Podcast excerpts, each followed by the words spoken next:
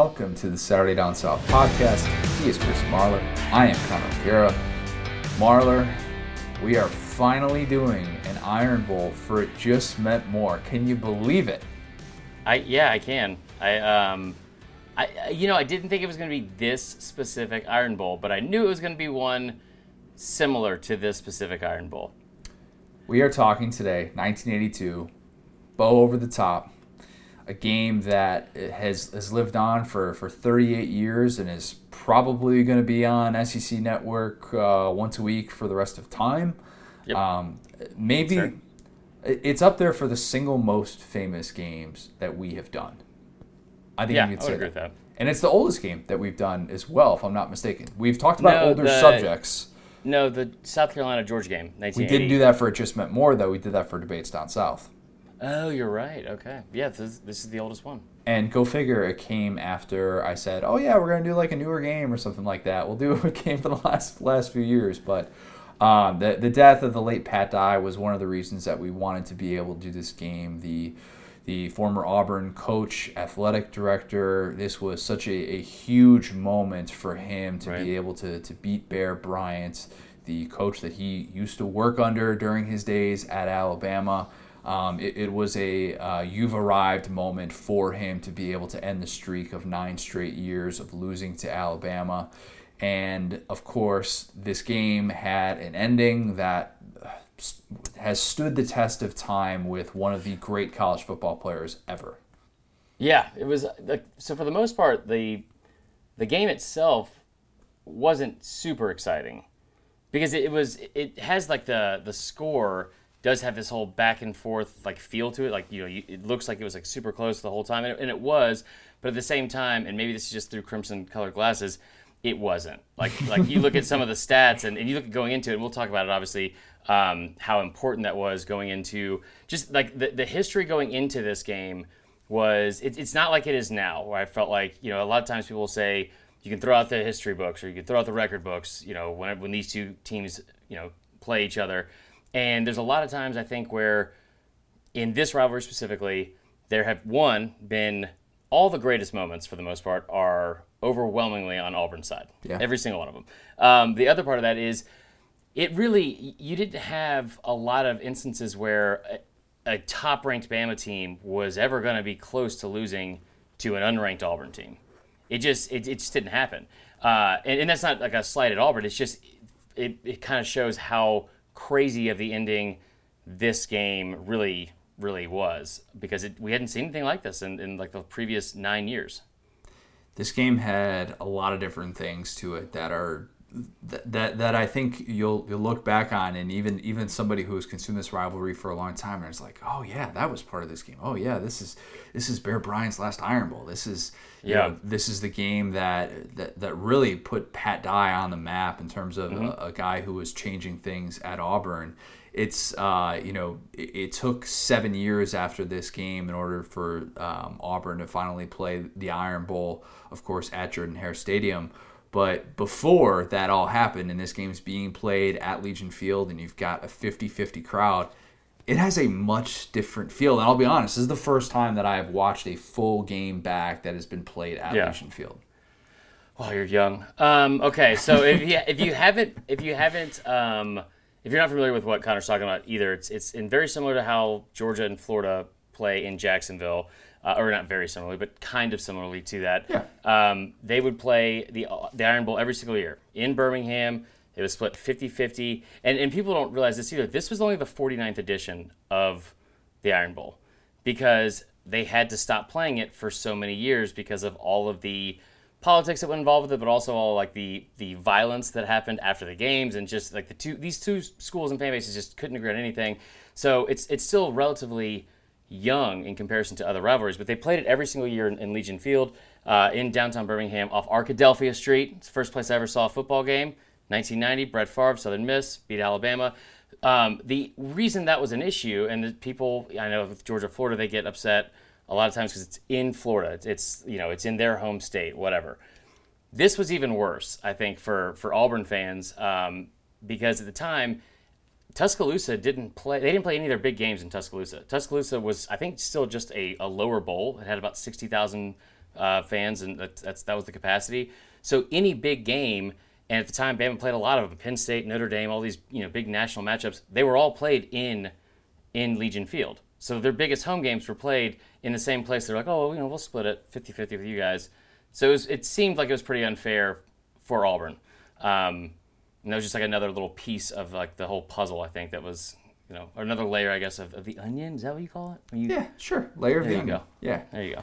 Uh, Jim Dunaway, who does great work for WJOX, uh, said, you know, he, he kind of also points to this being very much Birmingham being a very pro Alabama town. And Oh, that's, yeah. that's just kind of the way it is. And it doesn't always feel like that, like it is a, a true 50 50 split. And there are moments in this game when you're like, oh, hey, the Auburn contingency. And obviously, with Bo scoring the game winning touchdown, it very much felt like Auburn was represented on that day.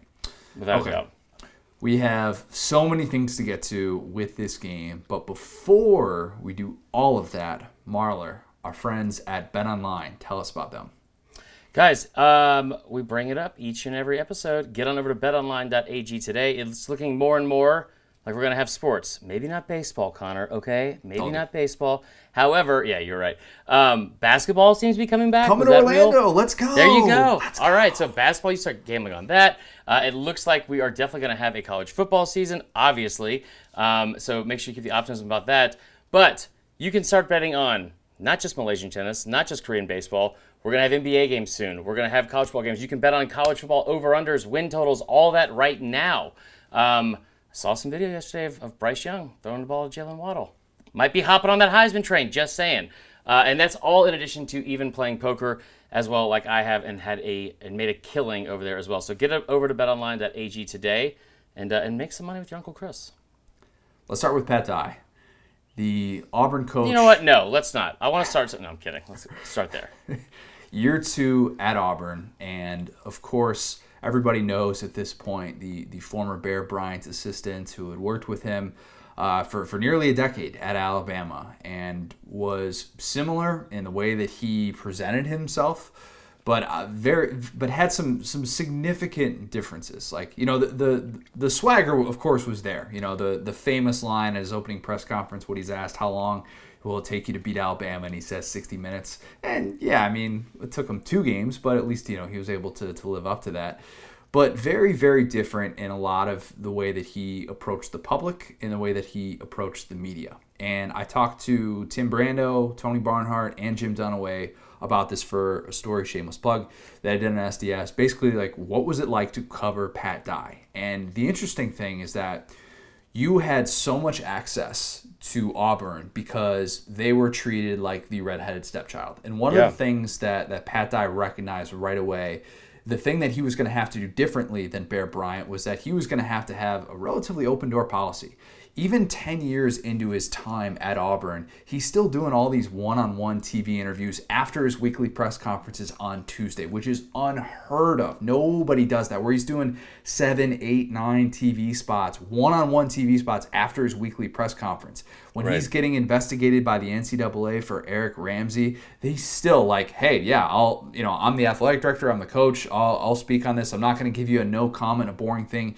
He, Yeah. he told it how it was. And whether you agreed with everything he had to say or not, we came to sort of appreciate who he was and how open and transparent he was as a person. And Auburn fans obviously appreciate what he did on the field and winning four SEC championships in an eight year stretch was a big deal for a program that had one SEC championship before he arrived. The fact that he won six of eight Iron Bowls, all those different things Yeah. ingratiated him to the Auburn faithful and part of the reason that they named the field after him in 2005, even though he left under very odd circumstances, of course, with the NCAA investigation. But I, it was fascinating getting to talk to those guys who have covered him. And I, like I, I said, like first line of story was like, uh, yeah, when he stopped coaching at Auburn, I was two years old. Uh, No memories of, of Pat Dye growing up, but it was great to be able to catch up with those guys and understand that he was different and he was ve- a very, very unique person to consume, and he was just what Auburn needed at the time.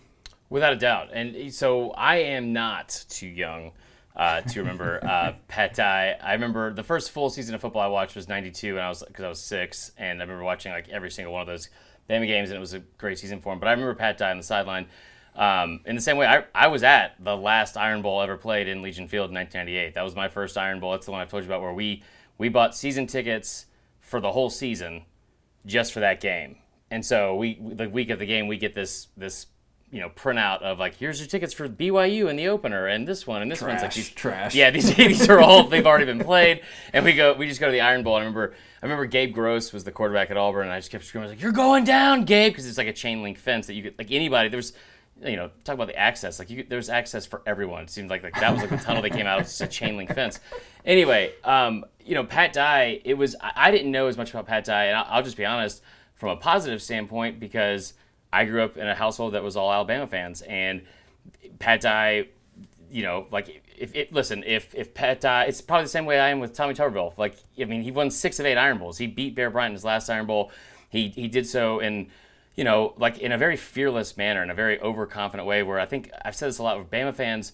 Their biggest issue with Auburn is that it's like Auburn fans don't understand any of the insults Bama fans throw. Like you're, you're not any good. Like yeah, but we did our best, huh? Like what a fun season. Like they're just they're just good fans, good people, and and and so they really kind of embrace them because you could you could even hear it in this broadcast right beforehand. They're talking about it, and it's like you know I think Bear Bryant seems almost more concerned with uh, Pat Dye than he does his own team because he's worried like there's no nobody else that knows him as well as Pat Dye. And Pat Dye coached under Bear Bryant for years and all that kind of stuff. So it was really interesting to see, you know, I think how Bear Bryant kind of uh, thought of him or treated him and was, and was concerned with him, even though it was in year two and they weren't that great of a team yet.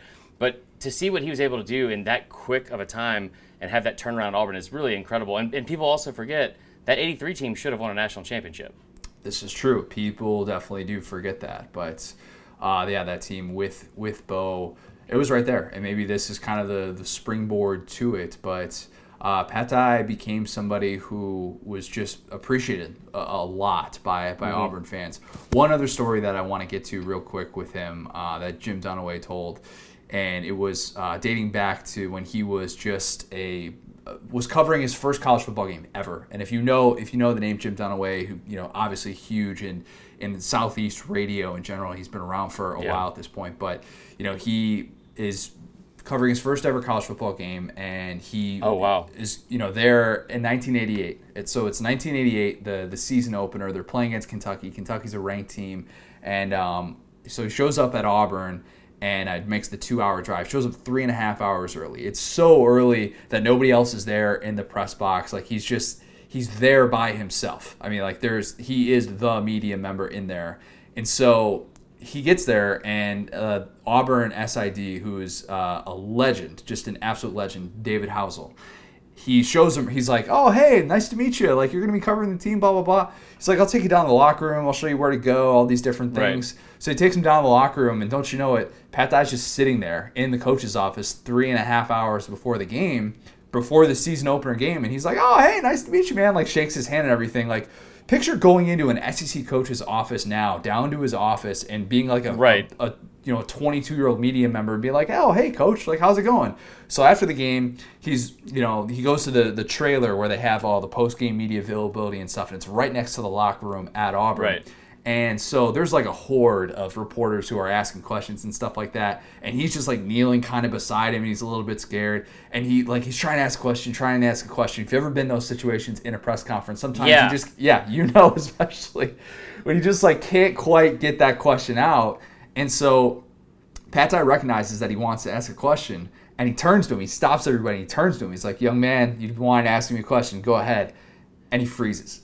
And he just oh, totally no. freezes. He's like, "Oh, I got nothing." And then Pat Dye's like, "That's all right. If you think of what it is, just tap me on the leg and you can ask it." He's like, "I never remembered what it was, but it was great." And so like yeah. he would do things like that, and that's the type of person that that he was to media. And like you're, if you're in that position at Auburn, you're recognizing like yeah, it's probably a good idea to get on the good side of the media. And you, yeah. you can't act like a Bear Bryant. You can't be that type of guy because otherwise you're going to turn everybody away. And the second you start losing, man, it's going to.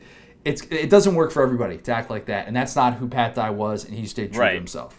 It's it really is, and I, I will say this, and I would like to expound upon, like you know, I didn't grow up hearing a lot of good stories about Pat Dye. In the same way that I didn't hear a lot of great stories about Bo Jackson, like they, just because you know they were on the losing end of that. But it did not take long for me to make my own opinions of like both of these guys were were obviously pretty like Bo Jackson especially obviously like a, a fantastic uh, talent. But Pat Dye, man, it, it's it's funny because you bring up like how open they were and how it was like the anti Bear Bryant. One, I think it's it's cool to rewatch some of these games because you you forget like almost just how much of like the southern hospitality, southern manners, and like the, the like what was considered to be like a gentleman at the time. Like like I mean even Bryant like having like take his hat off when he would go into like they had to play a game indoors and was like what is, uh, okay sure. he did that really. He did that. He did that like when they played New Orleans in the Sugar Bowl. played he, Sugar would, Bowl, he yeah. wouldn't he wouldn't wear his hat because he was indoors. Oh, but I, I remember hearing stories about like you know like, I think in '77 maybe it was in Athens. My dad was um, got into the game uh, against Georgia by uh, like carrying somebody's equipment from uh, Sports Illustrated. He was carrying his camera equipment, and I remember him saying like he looked looked over and, and just like stopped and dead in his tracks as he sees Bear Bryant leaned up against the goalpost like he always was. This like iconic figure, this iconic you know pregame ritual, and I think what what Bo Jackson said in his that thirty for thirty doc about him and how people would come over and be like Bear Bryant called you on that phone. that phone. It's it's kind of cool and all that kind of stuff because it's Bear Bryant, blah blah, and sure, but it's really awesome to see how much of a uh, like a, just a trailblazer I think that Pat Dye really was in comparison to that because up until this point, and you're talking about in the same state and somebody that coached under him, you would think, yeah, this is I got to emulate every single thing he's doing, and Yeah. to watch him not do that it was it was pretty cool. the relationship that he had with Bear Bryant. Um, Bear Bryant, when he first got the job, when Pat Dye first gets the job at Auburn, Bear Bryant, you know, sort of famously goes, "Oh, I bet you want to move the Iron Bowl out of Birmingham and you want to move it to uh, to Auburn." And Bear Bryant's like, you know, as long as I'm around, I'm going to do whatever I can not to make that happen. And the story goes like Pat Dye was like, "Well, you're not going to be around forever." And then, sure enough, like he waited in due time, you know, to, to make that happen. But you know, you, you see everybody that that are coming out with all these great things to say about Pat Dye, and and one thing that Tony Barnhart and Tim Brando both said was his, his greatest legacy was being able to bring the Iron Bowl to Jordan Hare and being Yeah. able to. To, to change that rivalry forever. I mean, think about some of the best moments of that rivalry in the last 30 God. years. I know you want to do it. I know you really want to do it. But, you know, he, he definitely changed that rivalry. And, you know, that, that win in 1989, as Tony Barnhart has told us on this podcast, the most emotional football game he has ever been to was Yeah. being able to see that Auburn team beat Alabama that day. and it's cool. I mean, I'm, I'm a huge Bama fan for as all of you guys know, and I and I get all that. But it is it is cool, and like this fan base more than almost any other one. It's just like, you know, like I said, like listen, I've I've hurled a lot of insults at the in the direction of Auburn fans through my through my years and stuff like that, and it's always funny to me. They're like, yeah, okay, what I mean, whatever. Like eight and four, that was a great year. Wait till next year, man. Next year's gonna be awesome. And I, I think that when you talk about a fan base, there's maybe none more that I hate to say it because I've joked around about this at their expense in the past, but like there really isn't more of a family feeling or family, a closer knit group of like alumni, fans, and all that kind of stuff than at Auburn. And, and that whole thing, like Chizik was really big into into you know tapping into this about like we're a family, we're all in, and people really believe in that. And like you know they have the Yeah. whole Auburn creed, and you know again I've I've made jokes that expense, but they really do. No matter what you say about Auburn fans, they do believe in that, and they do believe like in in that kind of like family uh, mentality. And and the stuff with it, it is it's, it is cool they've been able to have those experiences with '89 and obviously you know the kick six and all those great times. Yeah, there we go. Pretty amazing too that that that Chizik and Pat Dye both uh, made their homes in Auburn. I mean, Yeah. for coaches who left under circumstances where you know they had people that, that really wanted them gone and and left i mean you know obviously they left under very different circumstances one more off the field than on the field but Yeah. uh, that that says a lot about auburn and the people there for sure bear bryant uh, it's I'll it's take this one, Connor. it's Uh, no, weird to watch this back. Man, it's weird Yeah. to watch this back. Last Iron Bowl that he's that he's a coach in, last regular season game that he ever coaches, uh, he dies of a heart attack just two months after this game is played, and it's watching him in this game. You're kind of looking at him. You're like, wait a minute, Saban is going to be 69. Nice Don't. um, at his next Iron Bowl. The next Iron Bowl that he plays, and that's the age, of course, that Bear Bryant died, and they look obviously like very, very different. And we talk Yeah. about them in, in such a different way. Now, obviously, like nobody's saying that's that Saban is slowing down. I know Chris Low. I'm pretty sure Chris Low's been on vacation last week or so. But Yeah. probably when he comes back from vacation, we're gonna have a story about how Saban's still feeling like he's got another 10, 15 years and he's not slowing down anytime soon. Right. But it is kind of amazing to look to look back and realize, oh man, like Bear Bryant is looking very, very different on the sideline and the way that he just kind of presents himself. And I don't know if that's because it's juxtaposed to Pat Dye, who looks like he has all the energy in the world, mm-hmm. but it's a very different way to see somebody who is on any Mount Rushmore of all time great college football coaches. Yeah, it was interesting. I mean, I think people obviously didn't take care of themselves the same way they do now. Um, you know, this is like I always joke around with this. Like people back then, it's like, well, I gotta get strong, so I had a bunch of milk today. Like, oh, okay, good, you nailed it. Like that's that's exactly what muscles need to. Wait, that's not that's not it. No, that's not it. Connor, I've been telling this for months. Oh, I just gosh. then don't start on chocolate milk either. But anyway, um, but no, like so I, my knee jerk reaction was be like, don't even start with the 69, him being the same age as Saban, all that kind of stuff, because it's totally um, different.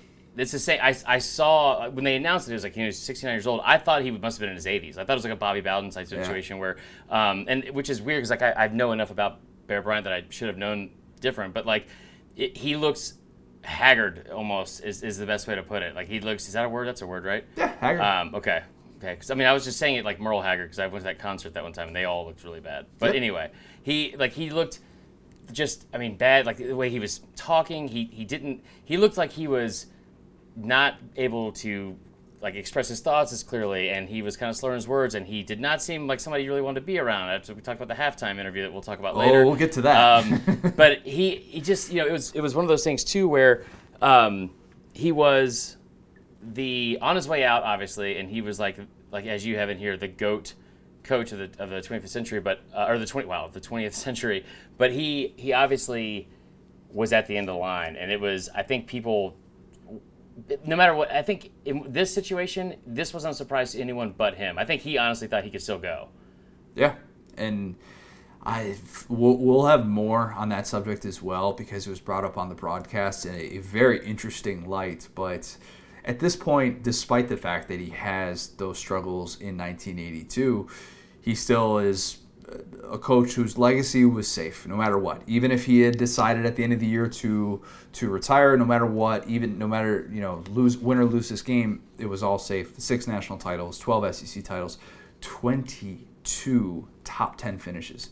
Yep. 22, 13 top five finishes. That is pretty darn and, good. I don't care what area you're coaching in. That is really really impressive. It's and so this is one of the things I want. Like I, I think that is the biggest storyline outside of the actual game, and we can save it for the actual story arc. Or, but like just the difference of what was going on between at each program under yeah. like like th- those are his overall numbers, not just what he did at Bama. Well, the, I mean the six national titles that was all at Bama, but you're talking about this was his 25th season. The well, no, because the the national title that he had at Kentucky. Oh, he had six national titles at Bama. I know, but the, the, he gets credit for the national title that he had at, at, at Kentucky, though, doesn't he? Oh no, because that wasn't. That's right. That Don't wasn't. Start with me.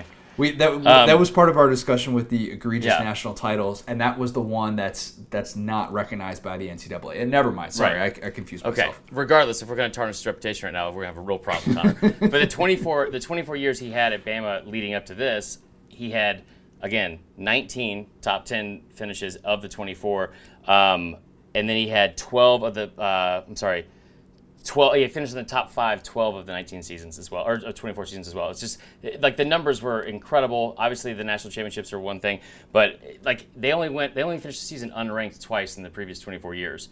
So well i'll save the rest of it for just to show you like the you know. Yeah there's there's more we'll get to with bear for sure. The a-listers uh, let's start with bo.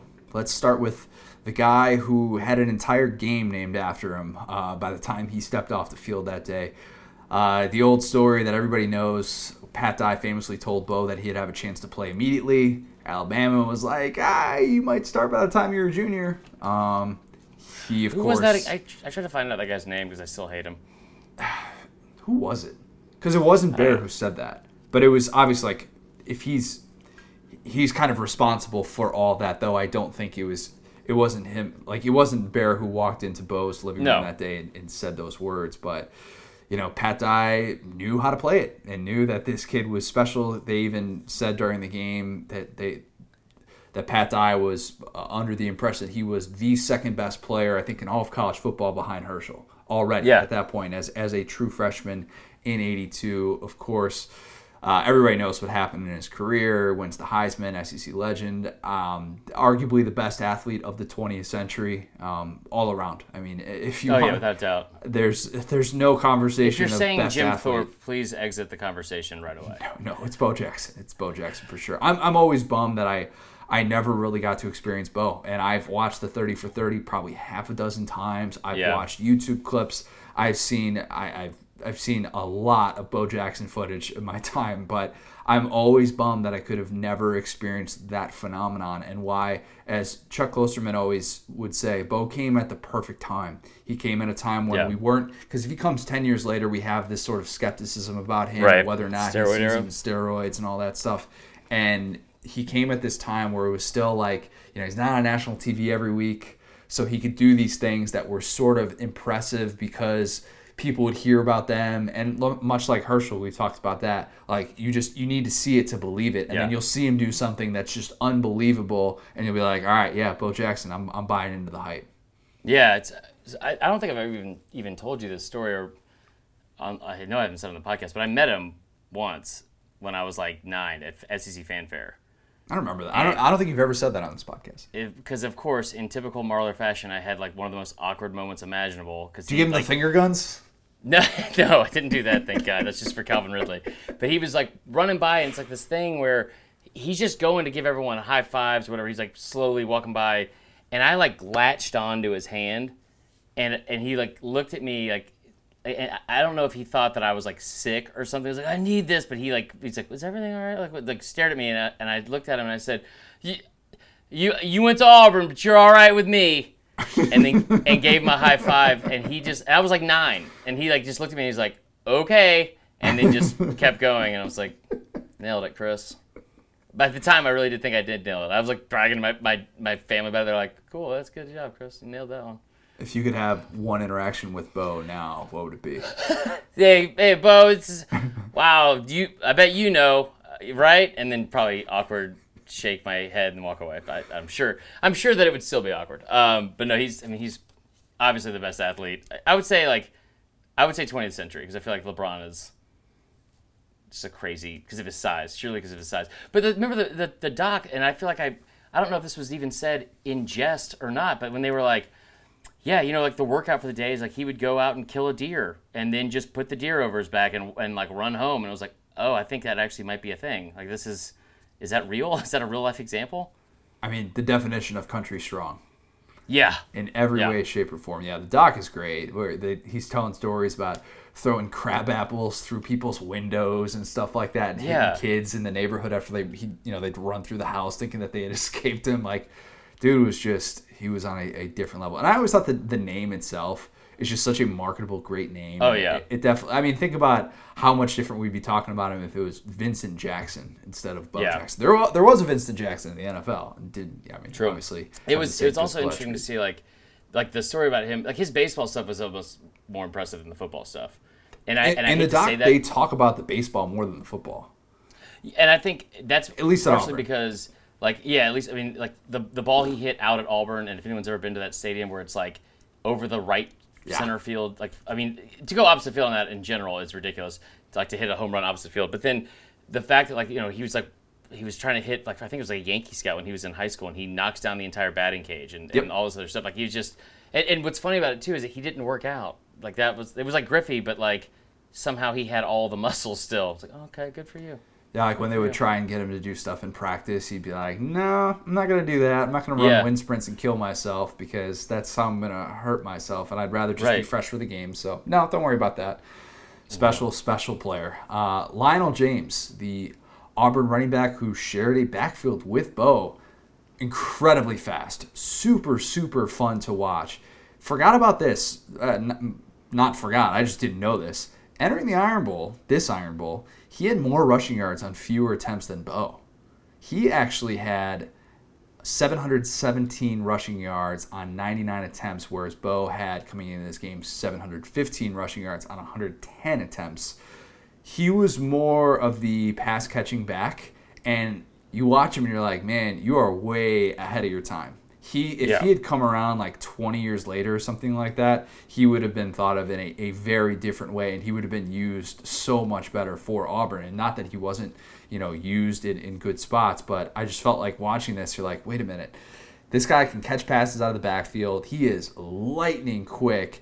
If they would just get him out wide and get him outside of the tackle, he he would be so fun to watch in space. Instead, you know, he's running out of the wishbone and they're facing all these like ten men boxes and stuff like that, and it's like, dude probably has nowhere to go, but he still looked impressive. I thought. I I yeah, I mean like I don't remember him as much in this game to be honest, but um, I, it still blows my mind that like you saw at the beginning of the, like the broadcast where they're going over like the um, the positions and you see like the offensive lineman and like that whole saying like there's not an ounce of fat on him like yeah because he weighs 240 pounds Yeah. that's why I mean like okay sure um, but like there's so many positions that were played during this time that were just unnecessary to the game of football. like it's just like like if you were a tight end in 1982, why? Why did you choose that for yourself? Because it's like you're you're not going to do much. I mean, like the, even even Bama in this one uh, in this game, like they weren't like a, a pass first team, or they, they they didn't want to identify that as that at all, even though they had almost as many passing yards as uh, rushing yards, like through three quarters. It anyway, it just blows my mind.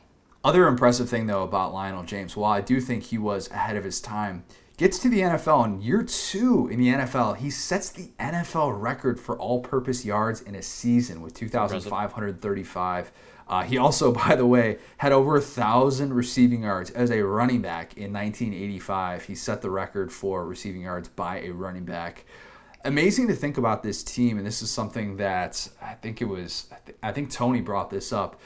You look back on this this team at Auburn, and including uh, Tommy Agee, they had three running backs that were drafted on that team, and Brent Fullwood got there the next year, and he was also a first round running back who finished sixth in the Heisman voting That's in crazy. 1986. Like they were loaded with backfield talent. So the fact that Bo actually was able to play in this backfield when I mean it Well- was really really I mean really crowded and I understand like it's but at the same time we've talked about this before with the Herschel thing and how new it was for freshmen to be able to play. Right. The fact that Pat Dye was able to go into his living room and, and say, yes, like you're going to be able to play with this much talent still there, and then to live up to that is an amazing thing in itself. Yeah, I mean, I would agree with that. Um, I guess it's Auburn running backs, man. It's just that has never, it's just never changed. It, it's like you know we always talk about Georgia. Georgia always has. I know they had Michel and Gurley and uh, Chubb at the same time, but like, like Auburn, it seems like it's not just one dude. Apparently, they always have like two, three guys in this like a stable of backs. But yeah, that that was I guess that was also impressive. I did not. He was not at the top of my list for what do you call it, the A-listers. There's there's a couple others. Uh, two other Alabama guys. Mike Pitts, Alabama defensive end, who was an All-American, first round pick, had a really nice 12 year career in the NFL, and he was just kind of the guy who was making plays all over the field, blowing up. It, it seemed like if if if Bo or, or Lionel James was getting stopped at, at the line of scrimmage or in the backfield, it was Mike Pitts doing the damage. Yeah, Uh, Jeremiah, is it Castille? Castille. Castille. Castille. Castille. Castille. You're killing me. Castille, right? Yep, Jeremiah Castille. I heard it on the broadcast several times, and I was still like, wait, it sounds like they're saying Castillo, but they're not. They're No, not. Castille. Castille. Castile. Interception machine, set a program record with 16 interceptions in his career. He had three interceptions in the Liberty Bowl alone. And in this game, it looks like he had the massive interception on that Auburn drive that, of course, led to Bo over the top. Mm-hmm. But in my opinion, even watching the replay back, and you might disagree with this, it was indeed pass interference, which they called on the field, and replay showed that he beat the receiver to the spot. You could say he's going for the ball. I get that. I just, I just, I don't know why we make that call on that spot. I'll just say it. I just am surprised they made the call on that spot. Um, for a lot of reasons, and the, most of that is coming from from Bama privilege. I'll just be honest. At this time, it just it's very surprising to me they made that call uh, after beating him nine years in a row. But I mean, yeah, you're right. He, he beat him. He beat him there for sure. Um, I have Castille as well as as my A-lister because um, Castille. And if you don't know Bama football, I guess then it, makes sense you might not know who he is. But he. Um, one of the most important people in Bear Bryant's 25 years, one of the most important players he ever had. Uh, obviously led the team or led there's a career leader in interceptions with 16, had the three in the Liberty Bowl. Also had a huge hit in the Liberty Bowl towards the end that, that stopped him. That, that was Bear Bryant's last game, so that's one of the reasons it's um, such a huge deal. And I think that highlight is, is still in like the whole montage of one of the pregame videos they show before the um, before they kick off every Saturday. Um, more importantly, uh, or actually not more importantly, but he also had two sons play at Bama, Tim and Simeon. Um, both of them played, and he was, I, I don't know if he still is, but he was the uh, team chaplain uh, for years and years and years. Like within the past decade, he was, he was the team chaplain as well. I'm not sure if he still is um, to this day, but it, a very important figure all around Alabama, not just from this time, but also, you know, throughout uh, current like times as well. But the bigger, the most important thing I think you say about him and how important he was as a player is not only did he was he an All American this year because you know Mike Pitts was too, and so was Tommy Wilcox, but he was one of the pallbearers at Bear Bryant's, Bear Bryant's uh, funeral, funeral, yeah. which is also a pretty incredible thing. I can't imagine that was an easy list to make. Think about that. Think about the amount Yeah. of people that he has had an impact on, and it'd be like, oh, now we have to pick. Because I I assume, and I don't, I assume that the majority of those were given to former players. That seems like Yeah. it, would be a, a worthy role. And how do you pick after that long of a career coaching? I have no Yeah. idea. Um, I did have one more that I was really surprised you didn't have on here. Walter Lewis. Okay, I have Walter Lewis in something in something later, but let's talk about him now because you have a very interesting backstory as to why you had a very different impression of Walter Lewis for a long period of time. Yes, and so anybody that knows me, we've we've kind of talked about it. We're not going to get in depth to it, but um, like so, like my relationship to Alabama football is obviously close knit with my dad growing up. Even though that relationship with my dad is not close knit anymore, and and that's fine. There's no reason to get weird about that. But it's funny in this specific instance because I still remember all these stories, and I remember hearing about these guys. From the- these were like my bedtime stories growing up. It was just like you know, and then you know, Auburn cheated to get Bo Jackson. That's the only reason. No, I'm kidding. He didn't say that. But um, the Walter Lewis thing was always kind of odd because I was like, oh wow. So he was Alabama's first black quarterback. Um, I, I believe that's that, that was the case, and he was the quarterback at the end of Bear Bryant's, um, you know, like final final games, like his last seasons, whatever. Um, and by all means, like a pretty good player, not like somebody that's like gone down in, in Bama lore or anything like that, but was there for some some good teams and all that kind of stuff. And my dad hated Walter Lewis, hated. So I went through most of my life thinking he was terrible. He was pretty good. This game pretty good. especially, he was a pretty good quarterback.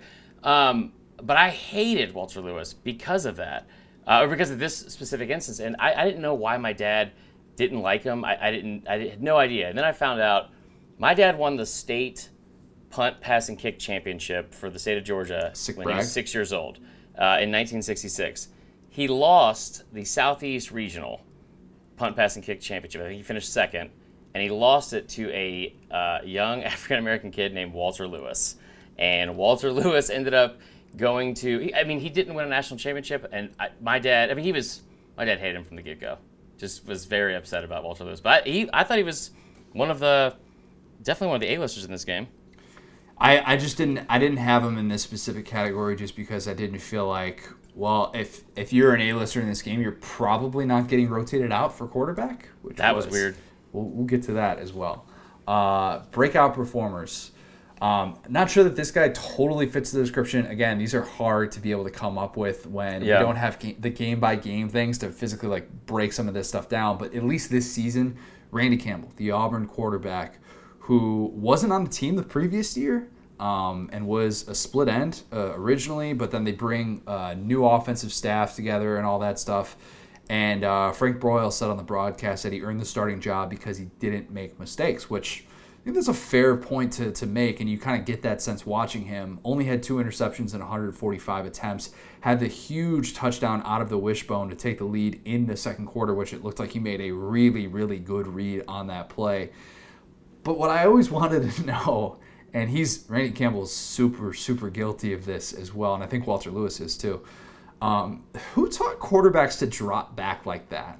Oh my god! With the shoulder squared to the wrong side of the field because okay, so if if I get it if if you're doing like a bootleg or something like that, but it was like every single time when they would turn Yeah. their shoulders to the opposite way, and we've seen this too with watching you know the game from 1980 with with Herschel and George Rogers, but you you watch this happen and you're like, you're either going to be making a throw on the run, so it's not going to have very much behind it, or if you're going to turn your shoulders then the opposite way, it's going to be really hard to get that timing down, and that's going to be very slow and deliberate. I mean, no wonder nobody could compete, could complete 65% of their passes back then because they're throwing the ball like I, I have no idea like who was the guru that decided this is the way that it's going to happen because then when he finally dropped back in the in the sense that we're used to in the 21st century he completes that third and 14 rocket to Mike Edwards. And Yeah. it looked, it was easily his best pass of the day, and it's what kept that drive going late. And you're like, huh, you know, maybe they should do that a little bit more often. It, it blows my mind. Like we look at the mechanics of, of of I mean, split ends were still had their hand on the ground during this as well. I loved Like, it. I was just gonna, I was gonna bring so that up too. ridiculous. But like, but when you look at the mechanics of, and pretty much all football players too, but but especially quarterbacks, because the o- the other side of it is if you were a pass first offense, so you talk about like Elway and, and Marino at this time, especially Elway, it was dropping directly back. Yep. Like just begging to fall and trip over your own feet. It just, I mean, on your heels the entire time. It makes no sense to me. And, and almost every big throw they had, they they they rolled them out across their body, or they were their drop back was like you said, like with their left shoulder back, and then having to turn around. I just, I don't get it. I don't get it at all. I want to meet the person who decided, you know what? If we have quarterbacks that just drop back with their shoulders squared to, you know, if they're a righty to the right side of the field, and if they just keep their head forward, they can still see everything and they can still be in position to make a throw. And if they need to make a throw to the opposite to one side of the field, they don't need to turn their entire body. Oh my gosh! It and the impacted so many times in this game. it's I, I want to assume that obviously football coaches at the time, then and now, know way more than I do about the game of football. Sure, For sure.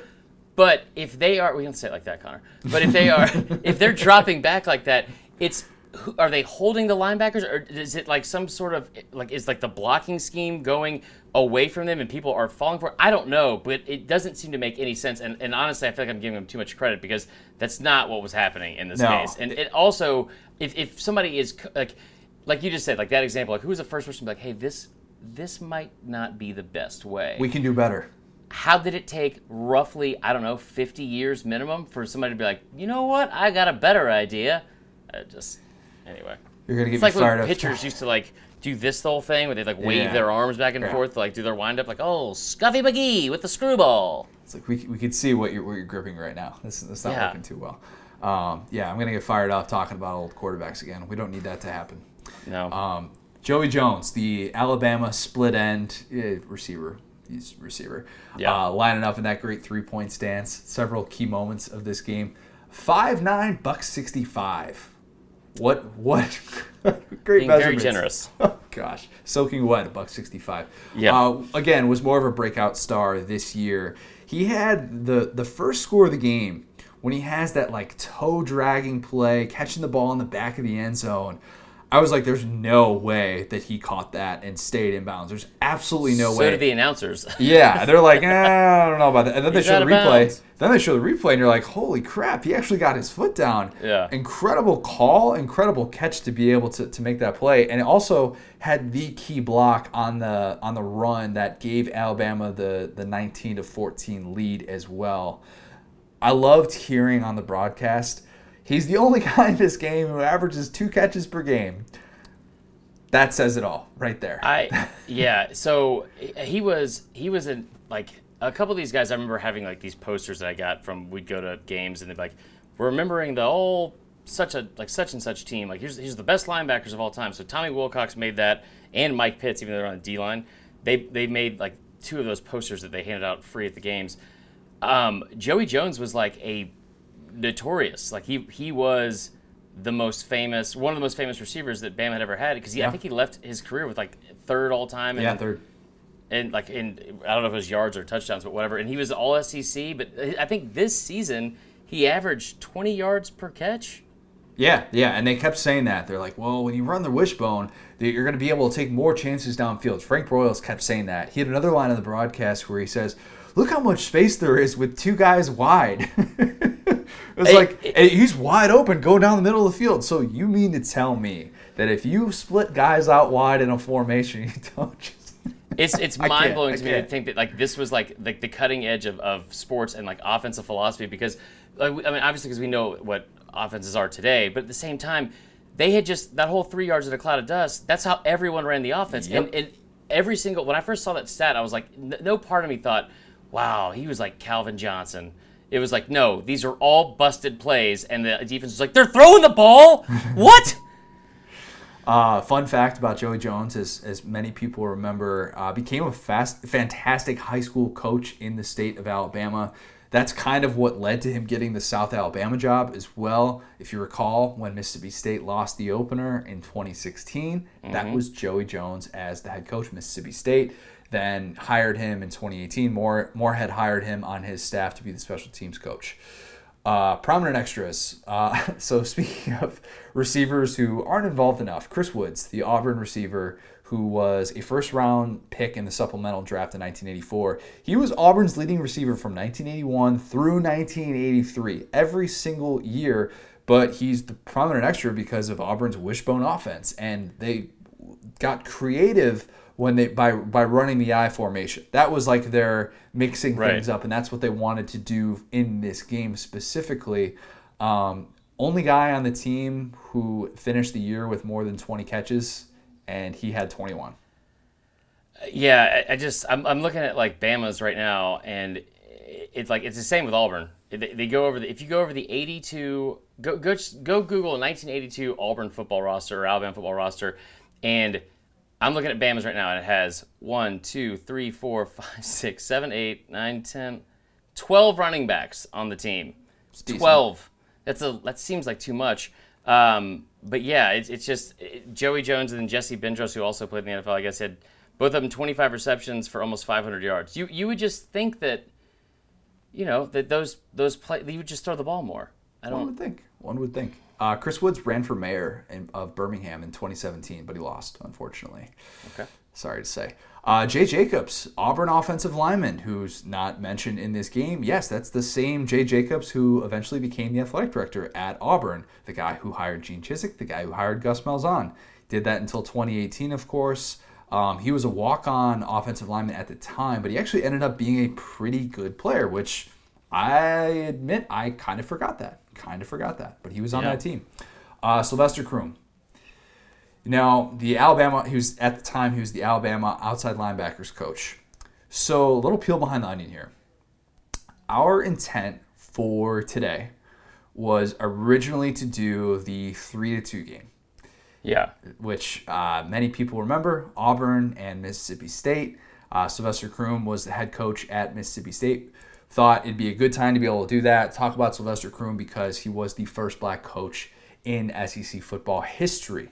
So little did I know that you know we were gonna we decided we, we looked on on YouTube for for a while and couldn't find couldn't find that game and then couldn't find any of, of Mississippi State's signature wins. Now I could find like three or four different times when they lost to LSU like 45 to nothing, but I didn't think that would be the best game to do for Sylvester Croom. Um, so little did I know that when we decided to go in this direction for you know the late Pat Dye, that oh yeah that's right Sylvester Croom was coaching in this game on a me- as you know a member of Bear Bryant's staff as well. So kind of two birds with one stone to be able to give us an excuse to talk about Sylvester Croom, Sylvester Croom, given the light of you know recent current events in our country Right. you know, thought it'd be appropriate time to, to talk about him. Just an amazing, amazing thing to look back on. The fact that he, you know, became the first black head coach in the SEC in 2004 when he took the Mississippi State job. And, you know, he spent a decade at Alabama, over a decade at Alabama, and then 17 years as an NFL assistant before finally getting that opportunity. He's only 28 in this game. And by the time, and that's just like as an assistant for, for Right. Bear Bryant, and he didn't get his first SEC head coaching opportunity until he was 49 years old. And originally, you know, he wasn't going to take the Mississippi State job when he was offered, and he was like, you know, I, I don't really know if I want to do this. I've been, you know, the first uh, to to kind of, you know, to represent black, you know, black people. I've been the first to do things in the past, but he said he was talking to his friend Milt, um, who's unfortunately no longer with us, and his friend Milt's like, you, got to take the job, and he's Right. like, why? Like, why do I, I don't have to do anything? Like, why? Why do I have to? He's like, well, you know, if you don't, we could be going another 30, 30 to 40 years without having a black head coach in the SEC. And then he thought about that and he said, you know what, it's my responsibility to to open the doors and and that's what he did. Think about guys like Joker Phillips and Derek Mason and James Franklin and, and people that he helped pave the way for so that we aren't talking about still there not being any black head coaches in the SEC. Sylvester Croom was somebody who meant a lot to this conference, and if you have if you have the chance, go back and watch the uh, the SEC storied Croom. Very very good, very very well done. But uh, right. just somebody who uh, not not featured in this game necessarily, but um, somebody that everybody who consumes SEC football should know about. Yeah, um, it's it's pretty incredible. Like some of the some of the people on these coaching staffs were, I mean, you have Howard Schnellenberger ends up winning the national title at Miami, and he was under Bryant at one point. And like you know, Gene Stallings, obviously Pat Dye, um, geez, Jackie Sherrill, Sylvester Croom, all these all these different crazy, pretty crazy good names. coaching tree. yeah, um, and I'm, i wish I would have been able to find the exact roster from that team, and I, I haven't been able to find it. But I will say one player or one per, name that did stand out was uh, the coaching staff from that team in 1982. Bruce Arians was the running backs coach. Oh, that's right. That is a yeah. great prominent extra.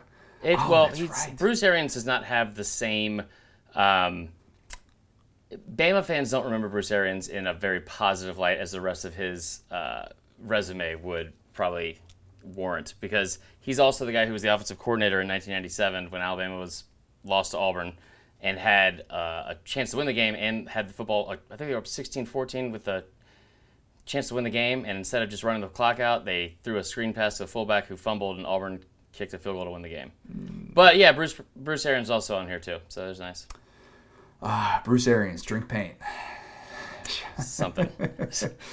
um, but yes, the the staff the staff that Bear Bryant uh, had over the course of his time at Alabama was always always ended up being very, very good. I imagine that's a good thing to have at the top of your resume. And Sylvester Croom, uh, certainly one of those guys as well.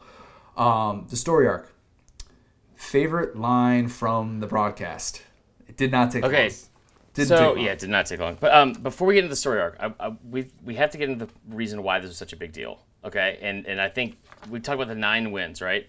Like Bear Bryant had they Alabama had beaten Auburn nine straight times. They'd also won by an average of 19.6 points per game in each one of those games. Under like this was so I talked to one of my good friends Roger Patrick Myers about this, and he's a great dude. Um, I don't even know how to describe him uh, as like what he. I don't even know what he does for a living, but he lives in Bear Bryant's old house in Tuscaloosa. He's uh, one of the greatest I guess boosters or, or, friends really that, that I've met like in my time working with SES because he invited us to his tailgate three years ago and we hit it off and just a really incredible uh, and, and, nice guy and we've become friends ever since. But he was telling me about this game beforehand and he had this quote and he was like, I hate to say this, but I didn't ever feel like we were going to lose the game. Um, you know, and I felt I, I feel like maybe I never felt that way at all going into the games before that because they hadn't lost to him in, in nine years. Um, and, and really, like I know that they've had some of these crazy upsets because Auburn was favored in this game. Um, apparently, like they, they were favored despite having the nine game losing streak. They had Bama had lost two games in a row going into this game and had never lost three times in a row in the same season under Bear Bryant. So you're talking about the, this is the 25th season of Bryant. The 24 seasons prior, they have five total losses to Auburn it, total, right? and they four of those five losses were by single scores or like you know single digit scores or less. Um, I think four of the five were by 14 total points, and they were all teams that were ranked in the top 12, and three of those teams were ranked in the top 10. So this just an unranked Auburn team beating Bama didn't happen. Yeah. Um, it, it, so it was just it was very surprising. I, I think uh, when you look at the you said this earlier, but uh, like Bryant in his 24 seasons prior he finished in the top 10 19 of 24 years at Bama, top 5 12 of the 24. Um, Auburn had only five top 10 finishes in the 24 years that Bryant was there up until this point. So that that's like the David versus Goliath thing that we're really facing before going into this game. I didn't realize they had that many. If they had five, yeah. it was even more than I was expecting. Um, all right. Do you have a favorite line from the broadcast? Um, yes, I do. Favorite line from the broadcast was uh, what was it here? Good. Here's one. Good kicking, good defense, no turnovers. That's how you win a game. That's how you win a football game. That was Frank Broyles um, late in the game. But my favorite line was it was kind of foreshadowing. It's not a cold take by any means, but uh, one, whoa Nelly, anytime. Keith I, Jackson- I don't think he said whoa Nelly in this game. I'm gonna throw it out there regardless because we would be just c- completely off base to not give him a shout out for that the greatest quote ever in cultural history. But you're right, I don't think he had one in this game. Yeah. Um, which I was kind of surprised about. But he did. Frank Boyle said uh, on the third and goal, right before the up over the top, he said. Watch what this freshman does. You can see why many people say he's the second best talent in the Southeast. He's going over the top, trying to get there, and gets to the one foot line. He gets hit right before the goal line, and, and that was the exact way they described him trying to score. And it was it was obviously foreshadowing. It was pretty funny. I had that included later later as well. Um, Keith Jackson is he's the best. He opens the game with this line. Uh, if it is in fact the Iron, I I'm not going to do a Keith Jackson. I can't do a Keith Don't- Jackson. yeah, That'd be don't. bad. That'd be bad. That'd be just disgraceful. Um, Hello. but you can only say like two words. You know, Yeah. say like "Whoa Nelly" or "Hello Heisman." Yeah, there Um, you go. Nothing more than that. So this uh, this opening that he has, if it is in fact the Iron Bowl, you can expect a whole lot of scrap iron to be left when the scuffling is done today, because they really get after each other in this long running series. Amazing. That sets the stage so so well. Love it. At halftime, we have to talk about this. So the sideline reporter for ABC, who, how do I put this delicately? I think Bear Bryant, I don't think respected women in this field at the time. I'll just say it. I'll I'll say it for you. and I don't think she earned any respect this day. We'll just say that. We'll Yeah. say that. So she asked Bear why one of these like post halftime interviews that I'm surprised they even did back then because they're so s- awkward and forced. Um, and we'll look back on them 20 years from now and we'll be like, why did we do that for so long? It was really dumb. Um, so she asked Bear uh, why he went with Ken Coley to pass instead of the more proven Walter Lewis, who was the starter in this game, late in the first half when they needed a touchdown and they're trying to, to rally. And it was a weird move, it looked like at the time, to put Ken Coley in. And Bear says, trying to win the game. Everything I do, I'm trying to win the game. And he was very, very irritated. You could tell, for sure. And she then makes the mistake of saying, no reason then? And because she just doesn't That know was what to say I was surprised she said that part. very I'll say surprised. that. So then Bear, of course, is like not having it. He's like, I don't have to apologize for who I play. I'm trying to win the game. And okay, clearly, like we could look at that move and be like, it was a weird move. Ken Coley was essentially Taysom Hill in this role, a guy who started Yeah. at three different positions for this team, started at halfback, defensive back, and quarterback at different times. And they're like, let's just bring in Ken Coley. I don't know why that he did that instead of having Walter Lewis in late in the first half. And it was a weird move, but that interaction was so cringe that it was like, oh man, I can't imagine being Keith Jackson because it looked like Keith Jackson and Frank Broyles fed her the question and she just like didn't know how to handle it. And I would I don't know if Keith Jackson would have handled it infinitely better, but I can guarantee you he would have Bear would have respected it a little bit more. I, so I've I've seen this before too, like where they've had like sideline broadcasts, and, and he said stuff like "Hey, little lady" or, or whatever, like it, like something. He just, I mean, it, listen, it was. I'm not making excuses for mis- being misogynistic or, or whatever, or, or and I'm not even saying that's what Bear Bryant was at all. But in 1982, th- this was not as common as it is now, and I don't think even his response, no one really expected him to be like, "Hey, you're doing a fantastic job. I'm, I'm really happy to see equality in the workplace here, and, and you guys getting this opportunity." It, like nobody was expecting that. He was, it was real bad. I mean, it was, it was a real bad. Bad moment. all around. It was And- and- uncomfortable. it was so uncomfortable, and it was like, it, like it was unprofessional. I think from almost from both sides because her follow up was like, no reason like- then? What? yeah, it was yeah, and so it, it was, it, which was made it kind of funny. But he, because the way she even said it, it wasn't even her question. It's like the guys in the booth, Frank Broyles, Yeah. Coach Broyles wanted to know, and, and and Frank Broyles, obviously the Frank Broyles Award. He was the coach at Oklahoma for years Arkansas, and years and years. very long time. Arkansas, my bad. What am I thinking of? Um, yeah, so he was a coach at, at Arkansas for years and years, and they were good friends. And so th- that was, I, and whenever I hear somebody say Bear Bryant was good for somebody, I just assume that means drinking buddies.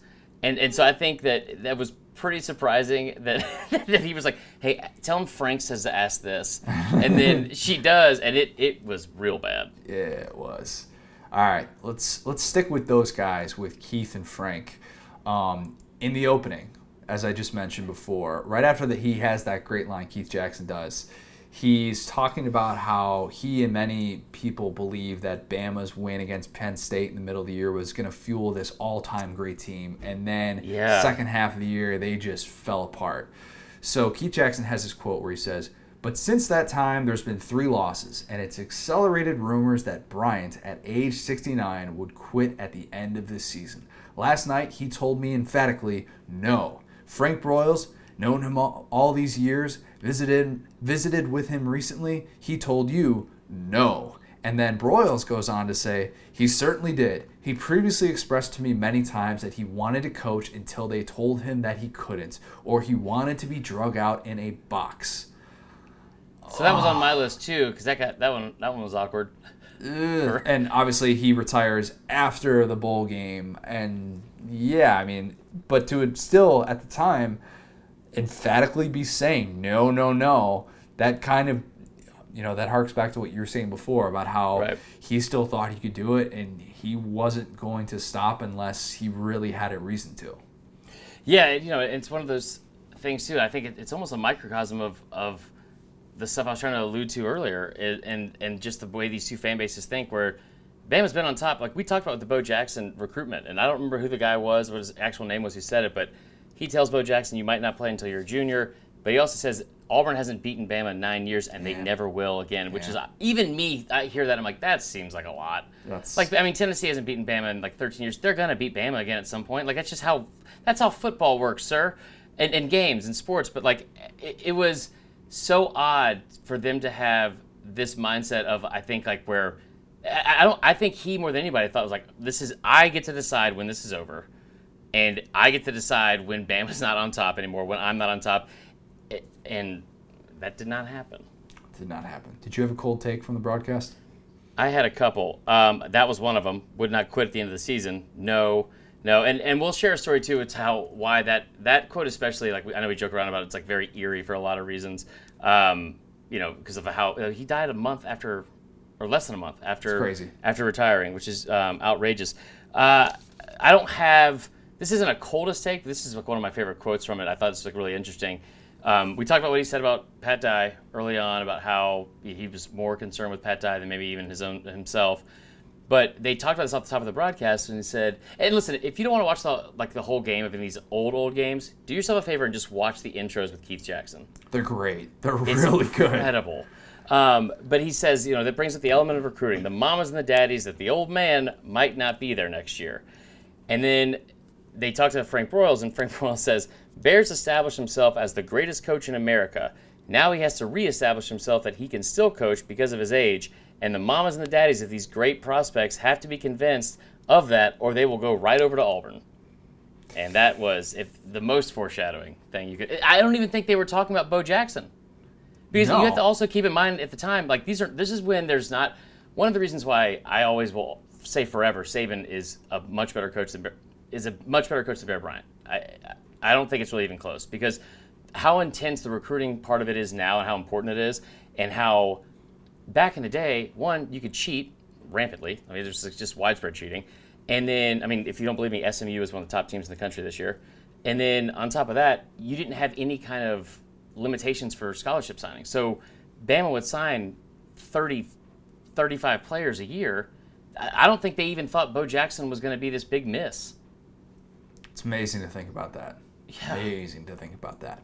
Uh, he is the Jadeveon Clowney reminder that normal people don't play this game. I thought going in that it would be like almost every time that he touched the ball, but then I got the very Herschel like reminder that for most of this game, he's sort of bottled up. And he didn't look like this all world talent playing in that offense it's still really baffling that they didn't get him the ball in space more. I know I say that a lot, but doing all this I formation stuff with him, um, it just seemed like they weren't really into anything, um, anything that was going to fool a defense. And it was like, all right, we're gonna we're gonna do whatever we can to, to get it to you with these ten man boxes, and hopefully our blocking is going to hold up. And that's about it. For most of the game, I actually thought that Lionel James had more impressive moments and was more of like the you got to see what he's doing whenever he gets the ball. And he had a different kind of burst than Bo did at the time at least. And that's not to say that he was like a faster, better player overall than Bo. Not saying that, but he just ran the ball a little bit differently. I don't know if that's that's part of it was vision or what it was, but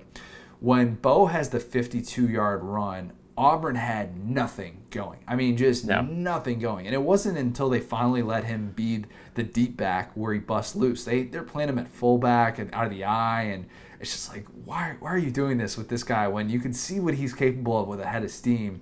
Maybe this would be a good idea to try and mix things up a little bit. Um, and that play, of course, set up Auburn's field goal um, to to make it 22 to 17, but after he had that run, he doesn't touch the ball again the rest of the drive. I, I don't know. I don't know. I, yeah. Um, I meant to say this earlier too, and I, I apologize for forgetting, but prominent extras, Al Del Greco. Oh, that's true. Freshman kicker ends up having a 17 year NFL career uh, for Auburn. Of course, Auburn had a kicker. Of yep. course, Auburn had a kicker. Um, anyway, so which one are we on here? Jadeveon Clowney reminder: normal people don't play this game. I mean, it's Bo. Like, there's there's a play in the I want to say it's the second quarter where it's just a routine play, but I think they might have been like a misdirection where they they like fake like they're gonna go right and they just pitch it to him and he goes left. Mm-hmm. And I don't know who it is, but it's a defensive back and and that defense as always, when I went back to watch this, I still got upset that somehow Bama lost this game. Because if you look at the stats, especially after the third quarter, it makes oh, no yeah. logical sense that they lost this game. At the but, end of the game, still the yard it was a 300 yard difference between the two teams at the end of the game. Right. And at the end of the third quarter was like that, and at the end of the game, it's ridiculous. But he um he misses, like like he whoever it is is in the backfield, and like squares up, like he like like like stops, like just trying to get in like tackling position like you know, like feet shoulder width apart, ready to go. Eh, which I think probably would have played with almost any other player at this time, and he would have been able to like make the tackle because he's in front of him, and within like a blink of an eye, Bo is around the corner and and past him. And I think it was only like a nine, maybe it had been like a five yard gain, but he was. It just showed how much better of an athlete he was than every other person on the field every time he stepped on the field. Yep, absolutely. I think Bo is. I don't think he's fair for our next category, the Trent Richardson. I can't believe they didn't make it in the NFL because I would argue that Bo did make it in the NFL. Yeah. He obviously had a catastrophic hip injury that prevented him from being the Hall of Famer that many thought he was capable of being. So I didn't want to include him for this category.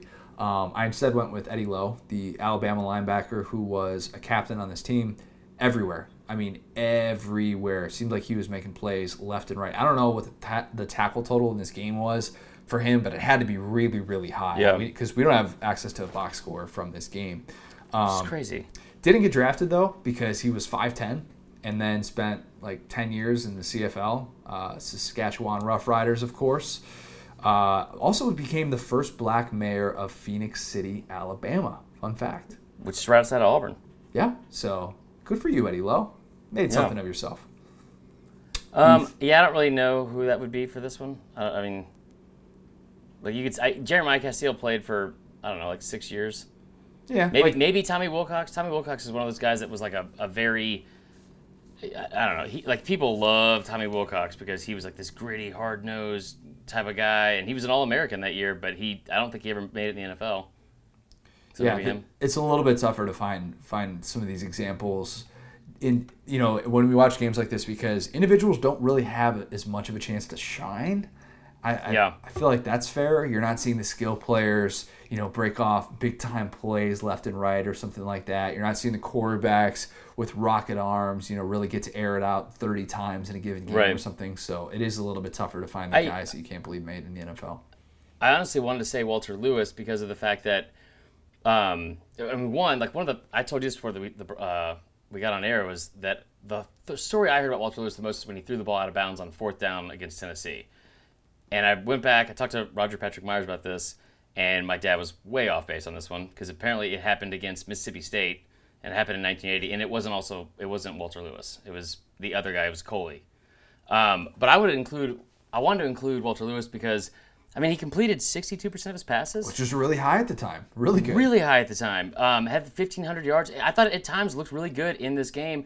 I still don't understand why they took the quarter took him out at times, but um, also, it wouldn't have been that big a surprise because I think African American quarterbacks at the time just were not something that the NFL was, was ready for. This is true. The thing that you didn't know slash remember until rewatching this. Um, you brought this up earlier, but I definitely didn't know that Bama had lost, including this game, three games in a row, which they hadn't done that in a specific year at any time that Bear had been at Alabama. So to think the last three regular season games that he ever coached at Alabama, he lost all. My understanding, they won the Liberty Bowl. But for that to finally happen this time, it's easy to kind of look back and connect the dots and be like, ah, you know, he wasn't right. You know, he's dealing with health issues and maybe he wasn't, you know, his usual self. But I mean, it's weird for me to think that the last game that he ever coached at Bryant Denny Stadium was a loss to Southern Miss.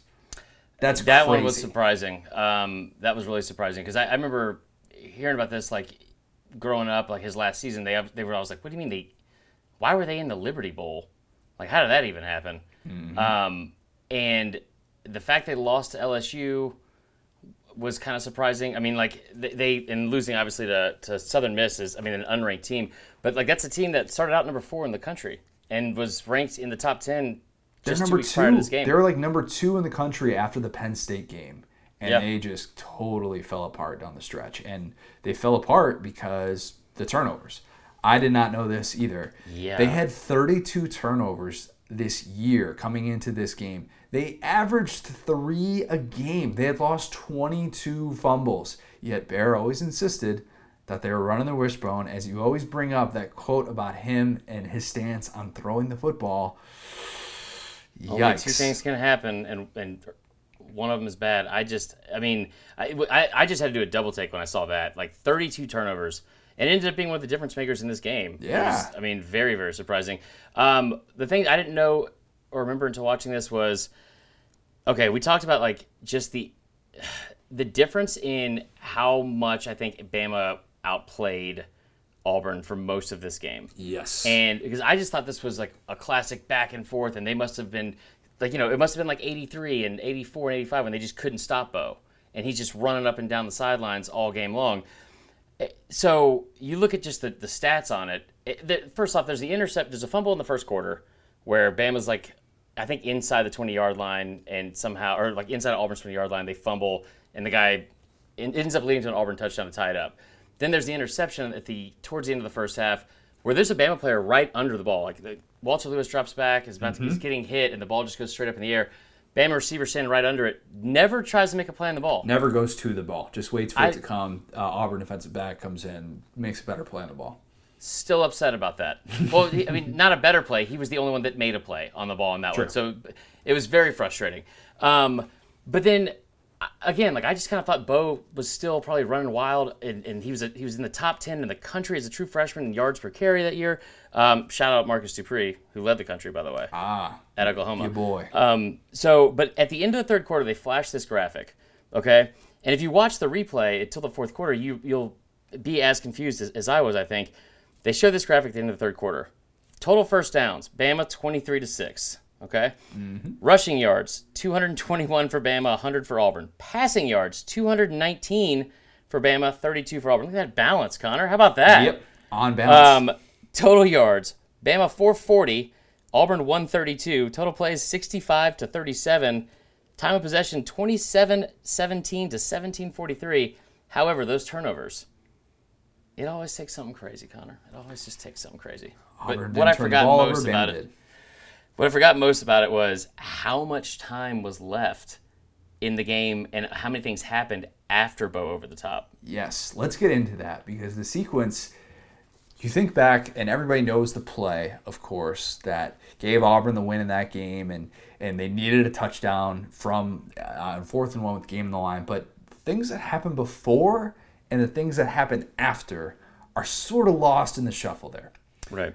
I didn't realize that Keith Jackson actually said over the top earlier on short yardage. Didn't realize that that had happened. Um, Bo also hurdled earlier on that drive to pick up a first down, and there's this catch that he On makes. fourth and one, too. Yes, this is true. There's uh, a catch that Bo makes in the flat where he nearly goes over the top of two Alabama defenders. And this is what, of course, sets up this play. And so they're down at the one, and it sets up this all or nothing fourth and one with 2:30 remaining. They're down 22 to 17. You need the touchdown, and Bo actually demolishing that Alabama defender led to an injury timeout. And so yeah. that's when the famous Bo goes back to the goes back to the sideline and he tells Pat Dye, he's like, Man, I was a seven foot high jumper in high school. Let me just go over the top. And Frank Broyles, as you brought up earlier, predicts it on the broadcast and is like, It'd be a good yeah. time to give the ball to the freshman and go over the top and do the same play they did earlier. It worked. He's like, give the ball to Jackson, go over the top. Um, and sure enough, that's exactly what happens.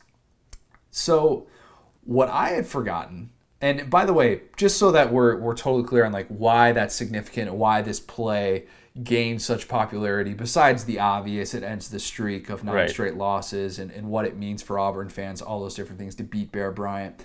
Like you didn't see dudes hurtling like that. It's not like it no. is now where you really see that as, as a, a consistent play. And it wasn't that he did the traditional like I'm gonna try and hurdle a defender in the open field, but you didn't see that as a, a as a mechanism per se. You'd see maybe somebody like Walter Payton pull it off. Herschel Herschel, Herschel could one. Herschel would do it as well, but it wasn't something that was some, so it wasn't something that many college backs were at that point doing. Whether yeah. some were willing to or not, I don't know. But it was just still an atypical thing to see. Oh, let's put the entire game on this type of a play. So I will disagree with you on that because that's something that Herschel definitely did. Herschel um, did it. Yep, for sure. Uh, you know, and Marcus Allen, who I think was out of college at this point, he was with the Raiders. He was somebody that did it a decent amount, but like in the NFL. Um, but the only reason I would say, and this is maybe it wasn't like rampant, but but in that 78 Sugar Bowl or 79 Sugar Bowl against Penn State, Bama versus Penn State. They have the famous goal line stand.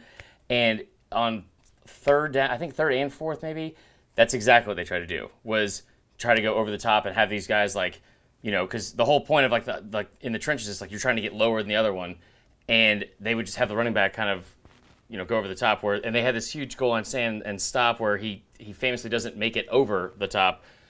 I don't think that I think it was happening, I don't think it was successful like it was like this. Yeah. Like it, that's that's a maybe a better way to put it because you know people weren't able to jump like that.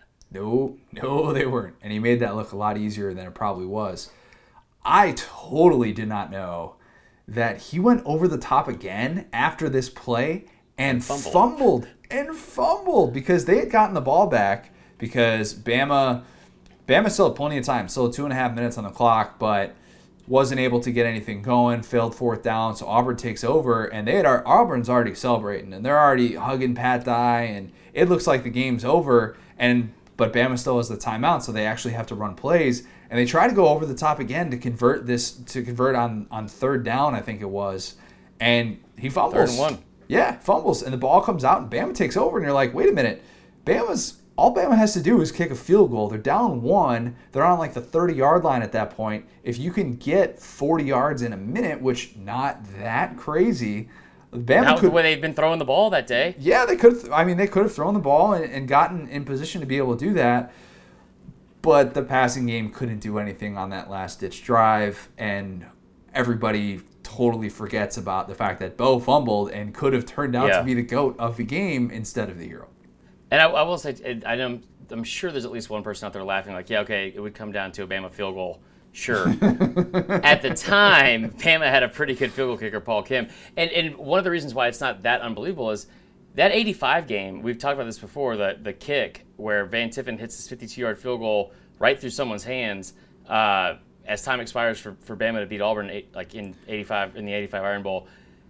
This was kind of similar. It was similar to a couple of games, in, in my opinion, like where Auburn's drive was like a seven minute drive. Like it was, it was mm-hmm. a, or like maybe it was like a five minute drive, but it was like it's very, like they melted the clock. They did all the right things. They, they like converted. 14 plays, 64 yards. Yeah, right. just a grind of a drive. A great, great drive, and and still, anyway, it, it was a great drive.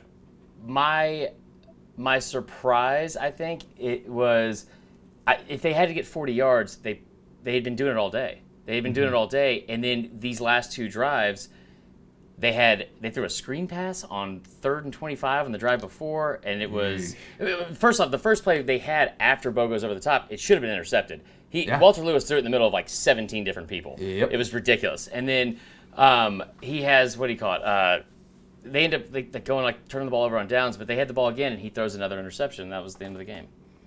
That was all she wrote. What would have happened if the result was flipped? Let's say that Bama Wait. did end up having When did the losing team blow it? that was that was it. The the the not being able to stop Bo going over the top was what I. Oh, so I disagree. Oh, okay. Go ahead. Sorry about that. So um, my my think when when the losing team blew it was I don't one I don't know why they went for two.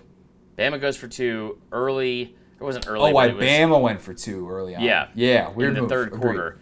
I don't understand why they did that. They were it was they, they go into halftime down 14 to 13, and when they, they were trailing at one point 14 to seven, they bring in this other quarterback. Uh, and they, they have this like kind of long drive, and then they get they bring in Walter Lewis for this like for third down or something like that, and he can he has this huge completion, but he misses somebody that's literally wide open in the end zone. Yeah, yeah, where bad. there's no one within like 15 yards of him. Mm-hmm. Like I mean, just wide open. Um, so that was uh, I think one frustrating thing. But they come back out from halftime. They have this uh, great drive, go down like right down Auburn's throats and score, and they go for two. And at the time, it's 19 to, to 14. 19 to 14 to try and make it a seven point game. Yeah. Right. And I, I still to this I don't understand why. I just I don't get it. I, I yeah, a weird move at the time. I don't know what the Yeah. I, I don't think the chart would agree with that. No, Um, the- but it was weird that they were debating because Auburn went for two after Bo over the top, Mm-hmm. and it was weird to hear them even debate that in the broadcast. They're like, Auburn's up one. You think they're going to go for two? Uh, I don't know. I think making it a three point game would be better than making it a two point game, if you ask me. I don't Dude, know. even even the response, maybe they didn't know what they were doing back then because Frank Broyles actually says in his response was, "Well, yeah, I think they were going to try to go for two and make Alabama have to try to uh, score a winning touchdown." yeah, that like- seems good. That seems But good. But at the same time, if they go for two and get it, they're only up by three, so they don't have to go for the like what? Like what are you saying? I, I the well, whole because thing there's no overtime. There's no overtime. No, I, I know, but I'm saying like I, I think that Bryant probably would have tried to if, if they had the ball on the 30 yard line. I'm, I'm sure he probably would have tried to at least kick a field goal to tie it up instead of take the loss. I That's a fascinating wrong with this. subject, though, of whether Yeah. and and Pat Dye, as, as he came to know very well for uh, for what he did against Syracuse, where he did take the Yeah. tie and then he gets sent two thousand Right. ties or whatever. Like Um, that would have been a fascinating thing of whether or not Bear would have gone for the win had he had the opportunity, or Yeah. taken the tie when you've got nine straight victories against them. The um the play when the losing team blew it was on third down, not fourth down. Everyone like the Bo over the top thing obviously makes sense, but it was third and goal. Like Auburn had the ball like just knocking on the door and they get a, a penalty. They get like a I think on second and goal it's like on the 14 yard line. So on third and goal they're at the 10 yard line. Like that's you know, you got to like your chances of, of a defense that's held strong for most of the day and they let Bo get down to the 1 foot line. They throw the ball to Bo. What a crazy Yeah. thought! Crazy thought. He's pretty good when you get him out in space. Um, yeah, those are those are all perfectly perfectly worthy for sure. Uh, what would have happened uh, afterwards if the result was flipped? Couple things here. Would it have changed Pat Dye's legacy? Think about this. He wouldn't have had a win against Bear because, as we know, this was his last season the narrative would have been, even if, and I don't, I'm not saying that Pat Dye wouldn't have gone on to have success. Let's say he goes on to have the same amount of success later and everything stays the same. The narrative could have still been, well, you only got good because Bear died. Right. When you have the the fact that he actually had the win against him, and it wasn't like, oh, only Auburn only got over the hump because Alabama was in a, a different time after after the Bear passed. Tim Brando brought that up about how important Pat Dye's timing was, and we would, I mean, we associate his success with timing to a certain extent, but we definitely would have been like even more so. Yeah, I mean, he came to Auburn at the right time when Alabama was in that transition, and he was the guy who had all of those things that, that he had learned under the Bear that made him a great head coach, but he could do so in his own way at Auburn Right. and prevent them from being the redheaded stepchild throughout the 80s. So I I still say though that like that's that's what you look back on and you you'd probably be able to answer this better than I would. That's probably what you would look at and say that that what that's what moved the needle for Auburn. And we talk about program changing wins. How do you get people nationally to think about you differently as a program when you mm-hmm. overcome those big long losing streaks? And it's like, yeah, this is this is a, a different time. And of course, Auburn wasn't the redheaded stepchild in 82 and wasn't the redheaded stepchild by the time 89 rolled around and they were able to actually host the Iron Bowl. Yeah, I mean, I think that's probably the biggest uh, difference or the only difference because if the result was flipped, sure, you have maybe some, like you could still say they never lost three in a row, but that's not really a stat that's like that worthy, especially when you yeah. look at what Bryant's resume and legacy already was. Um, so I don't think that really matters. I, I think it's it's I don't even know if it's it's stuff that's taken away from Auburn because the following year, he like Pat Dye leads them to what nine one and one or something like that. Like in a season where they still should have won the national championship and they were one of the best teams in the country. I, I don't think I think what this did was really put Auburn, uh, like like you said, like on the map from not being the redhead stepchild. Mm-hmm. Um, from having from being able to get guys like Bo Jackson and be like, hey, like they were able to play early. Like this is this whole course of the rivalry is changing and um, whether like Bama liked it or not, or Bama fans liked it or not, it definitely changed the '80s, and it sent. Yeah. I think it, what was interesting about it was it, it, almost immediately sent Auburn into this form of of quality and stability as a program, and Bama in the total opposite of that, and would going to get Ray Perkins, and then having Bill Curry, and having a lot of this like coaching turnover.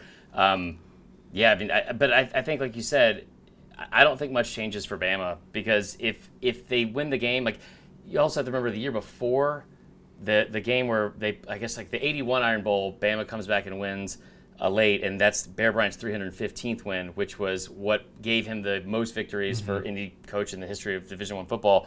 So uh, that was already a milestone, and it was against Auburn.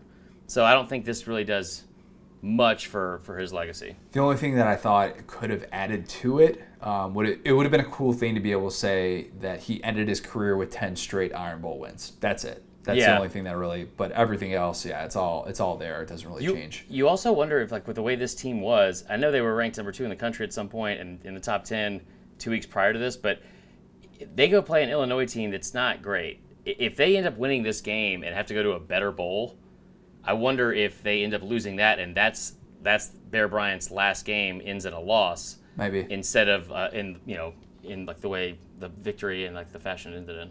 Yeah. Um, what would it have changed Bo's legacy? This is interesting Ooh. too.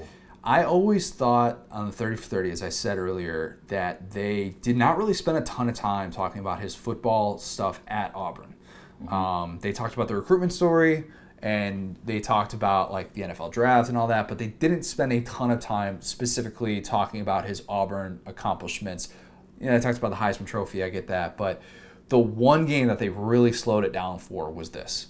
And without this play, is he revered in the same way that Herschel was? Possibly, but I think it helped that he also did this in 82 when this is the year that they had overlap. The only year that yeah. those two had overlap. And the same day, Herschel had that ridiculous 59 yard touchdown run against Georgia Tech where they did a game Crazy. break for it. And it's like, oh my gosh, this guy's broke like six tackles in the open field. It wasn't even fair. Yeah. Georgia had beaten Auburn a week earlier, but still, you know, I, I think that Bo, one of the great things that Bo is always going to be known for is being the guy who helped out, take down big bad Alabama. And I think yeah. that you point to a game like this, and nobody remembers that he had half of his rushing yards in this game on one play. Um, you remember that he made the ultimate goal line play when Auburn absolutely needed it. And again, his numbers are still there. It's one yard. It's not changing that in the grand scheme of things. But I, I think that it, there's something to be said, though, for having a, a play. Where, uh, like we talk about having your Heisman moment or whatever. Yeah. Having that career defining moment.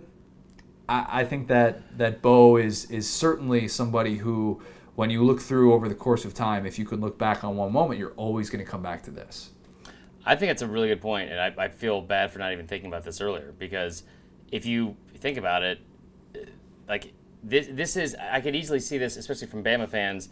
Everyone knows how great Bo Jackson is, but if they don't win this one and the overlap, did you mean with Herschel or with Bear Bryant? The overlap with Herschel. Okay, so the overlap with Bear Bryant, I think, is arguably even more important. For, Yeah, that's a good especially point. for for Auburn as a program because, mm-hmm. I mean, like you could definitely make the excuse after that. Well, yeah, well they never beat him with Bear, you know, and if they lose this game, he goes one and three his career versus versus Bama because you know he finished two and two. Um, I- I think if that and those are all years where Auburn was ranked way ahead of Bama the following three years. So you could kind of look at it more so as like a from that rivalry a disappointment. Even though he put up all these these great numbers and yards, they didn't win all those games. To be able to do it and beat. I- There's just there's honestly I don't know if there's a bigger moment like the cam back thing is cool kick six all that kind of stuff and, and they've beaten they've knocked off like punt Bama punt Bama was ranked number two in the country but when you talk about being able to knock off Bear Bryant in Alabama and you hadn't done it in nine years and a freshman's able to do it, there's no bigger moment, I feel like, um, especially during his career. and it's cool because it was it's an all or nothing play. You Yeah. know, it- you don't you don't convert right there. I mean, yes, I guess technically Auburn still would have had a chance to get the ball back. Bama would have taken over at the one yard line, but Auburn only had one timeout. There would have been two and a half minutes left. I, I don't know. And you still need a touchdown. You still need a touchdown. You haven't been able to throw the ball all day. So like it did feel very much like this all or nothing type play and to a play that it's not just a, a, a dive up the middle. It's it's over the top. And it's showing these these physical attributes Yeah. that he has that are just very, very rare. And so yeah, I mean I, I do think that it is kind of the, the perfect thing that represents Bo's college career. Um, and that is also my uh, player image that I'm always Yeah. going to remember thinking of this. Uh, do, was there any uh, like Bear the the look on Bear's face after was, and, and and we should bring up Pat Dye as well, of course, and like how he celebrated this, and you could Yeah. definitely tell it meant so much to him. But the look that that Bear had on his face after, where he was just like, he, you could tell that he was all sorts of angry. Yeah, I mean, I think um, that, that turnover stat is just so crazy. But I, I think that the, the the the thing that I always took away from this is not Bo over the top. Oh, okay. Um, like the the lasting image or play, it was the fans in the stands afterwards, like the Yeah. Auburn fans, and it was complete chaos because, I mean, nine games. Like I, I remember being in the stadium when Bama had lost six games in a row to Tuberville and, and winning 36 nothing and you couldn't wait until that last second rolled off the clock so you could start screaming and hollering and, and cheering like and and I, I think there's you know like this is nine years of pent up frustration and and and you know all that kind of stuff. And to be able to do it in the stadium that Bama plays, they that's where they played that Penn State game earlier that season, and had had that big win. And they played all their big games there.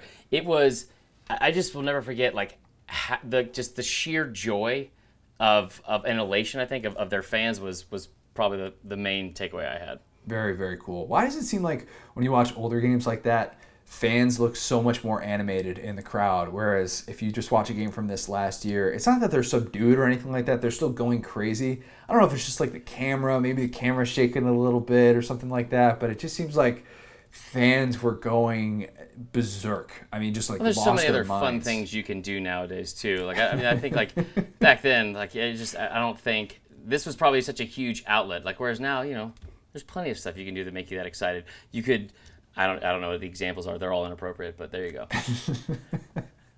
I think uh, for our next debates down south, I have uh, it's a Heisman related idea that I want to throw at you that I think is uh, is very topical that we'll talk about after. What is it, after we Connor? Is it why is every single Bama Heisman winner or finalist not worthy of winning? Nope, something totally different. Totally different. And the deal that I made with you with this because Yeah. okay, so for it just met more, we have now done by my count three Bama losses. And the first game that we ever did for this was indeed a Bama win. It was the 2012 SEC Championship. But I think we have done three straight Bama losses, if I'm not mistaken. Because we had the A&M one, um, and then what else? What am I forgetting? I thought we had another one. I thought we had I'm another sure Bama did. loss. I'm sure we did. Um, we we definitely we did. Did we do the 2008 SEC championship? No, we did not. We've only done one SEC championship so far. Okay. Um, but Um, anyways, I don't know.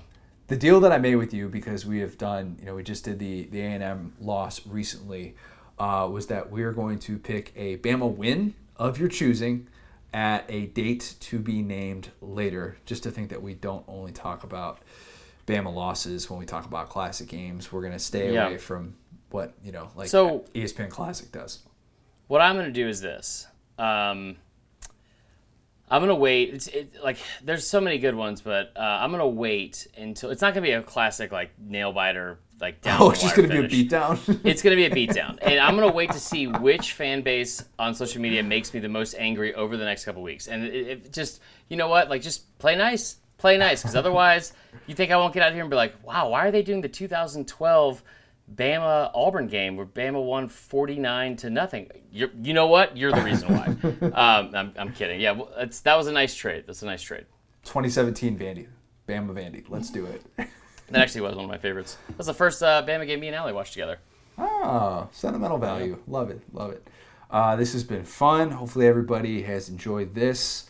Um, we're going to continue to crank out three pods a week until further notice. But hey, we have football coming back, sort of. Voluntary workouts are back. So uh, if there is news that, that is coming out, we are going to be talking about it. Pat Dye, Bear Bryant, Bo Jackson. Got an invitation for any one of those guys? No, absolutely not. Tim Brando does a really, really good Pat Dye, a really, Really? good one. Like, like a little bit kind of creepy. He does, I mean, he does all of them. He does Dooley really well. Um, he does Bowden really well too. It's like Wheel of Impressions, uh, Tim Brando. We're gonna have to get him on the podcast. He's podcast. hilarious. Your new best friend. Can't wait. No, we, we have to. We love to get him on the podcast. I, I don't have an impression, but I would say it just makes DSM.